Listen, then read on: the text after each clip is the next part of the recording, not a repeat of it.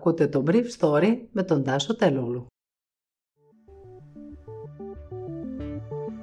Καλημέρα σας. Σήμερα είναι 5η 10 Ιουνίου 2021 και θα ήθελα να μοιραστώ μαζί σας αυτά τα θέματα που μου έκανε εντύπωση. Άλλε 420.000 ραντεβού από το κράτος για εμβολιασμούς, ενώ η εταιρεία Johnson Johnson δεν έχει ανταποκριθεί ακόμα στις δεσμεύσεις της για παραδόσεις στην Ευρώπη. Τα εμβόλια στα νησιά με Pfizer. Το κύπελο Εθνών Ευρώπης στο ποδόσφαιρο αρχίζει σε 11 πόλεις της Υπήρου και στην Allianz Αρένα του Μονάχου με 14.000 θεατές που πρέπει να είναι εμβολιασμένοι. Οι ομάδες επιτρέπεται να έχουν στη διάθεσή τους περισσότερους παίκτες για την περίπτωση που κάποιοι βγουν θετικοί στο τεστ κορονοϊού. Ο Υπουργός Υγείας Βασίλης Κικίλιας επανέλαβε χθες ότι τα νησιά θα εφοδιαστούν με πρόσθετα εμβολία mRNA. Ανακοινώνω σήμερα, επί χθες το απόγευμα στο Υπουργείο, ότι ανοίγουν 420.300 καινούργια ραντεβού για τους συμπολίτες μας με τα εμβόλια των εταιριών Pfizer BioNTech, Moderna και Johnson Johnson. Πιο αναλυτικά, 240.000 ραντεβού είπε ο Υπουργός για το εμβόλιο της Pfizer BioNTech, 96.300 για το εμβόλιο της Johnson Johnson και 84.000 για το εμβόλιο της Moderna. Τα ραντεβού αυτά, διευκρίνησε, αφορούν τόσο την υπερωτική όσο και την νησιωτική Ελλάδα. Αυτή η τελευταία διευκρίνηση δείχνει ότι η Αμερικανική εταιρεία δεν ήταν συνεπής στις παραδόσεις των εμβολίων, καθώς αρχικά η κυβέρνηση είχε υπολογίσει να καλύψει τις ανάγκες της λεγόμενης γαλάζιας ελευθερίας, δηλαδή τη καμπάνια στα νησιά του Αιγαίου και του Ιωνίου, με το μονοδοσικό εμβόλιο της Johnson Johnson.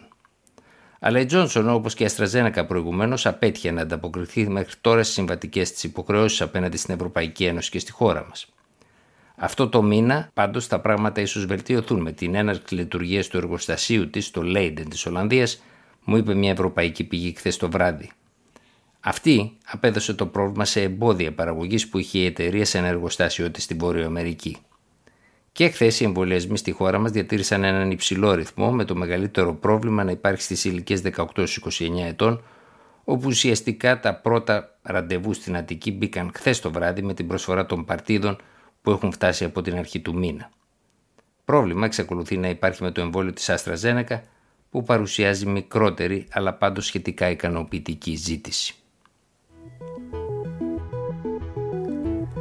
Αρχίζει το Σαββατοκύριακο σε 11 πόλεις της Υπήρου μας το κύπελο Εθνών Ευρώπης στο ποδόσφαιρο. Για πρώτη φορά η διοργάνωση γίνεται σε 11 διαφορετικές χώρες. Σε όλα τα στάδια θα μπορούν να είναι παρόντες θεατές.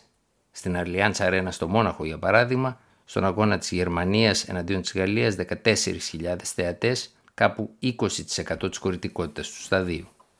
Από αυτή την άποψη η Βουδαπέστη με την Πούσκας Σαρένα να είναι γεμάτη κρατάει τα πρωτεία. 61.000 θεατές θα παρακολουθήσουν εδώ το μάτς. Τη δεύτερη μεγαλύτερη διαθεσιμότητα έχει το Μπακού και η Αγία Πετρούπολη με 50% των θέσεων του σταδίου να μπορούν να είναι γεμάτες, ενώ το Λονδίνο θα περιοριστεί στο 1 τέταρτο των θέσεων. Όμως το Λονδίνο ελπίζει στους αγώνες της ημιτελικής φάσης και στον τελικό που ίσως προσελκύσουν περισσότερους θεατές. Πάντως πολλές ομάδες έχουν προβλήματα εξαιτίας του κορονοϊού. Χθες ο προπονητής της Ισπανίας, Λουίς Ενρίκε, αντιμετώπισε ένα δεύτερο πρόβλημα με έναν ακόμα παίκτη του που βγήκε θετικό στο σχετικό τεστ. Η ομάδα της Ισπανίας μπορούσε να έχει στην αρχή 26 παίκτες στη διάθεσή της για τη διοργάνωση. Αυτό επέτρεπε η UEFA. Τώρα ζήτησε να έχει 40 παίκτες ο Λουίς Ενρίκε. Η Ισπανία δεν είναι η μοναδική ομάδα που έχει αυτό το πρόβλημα. Αντίστοιχα προβλήματα αντιμετωπίζει και η αντίπαλος στο Σαββατοκύριακο Σουηδία. Ήταν το Brief Story για σήμερα 5η 10 Ιουνίου 2021.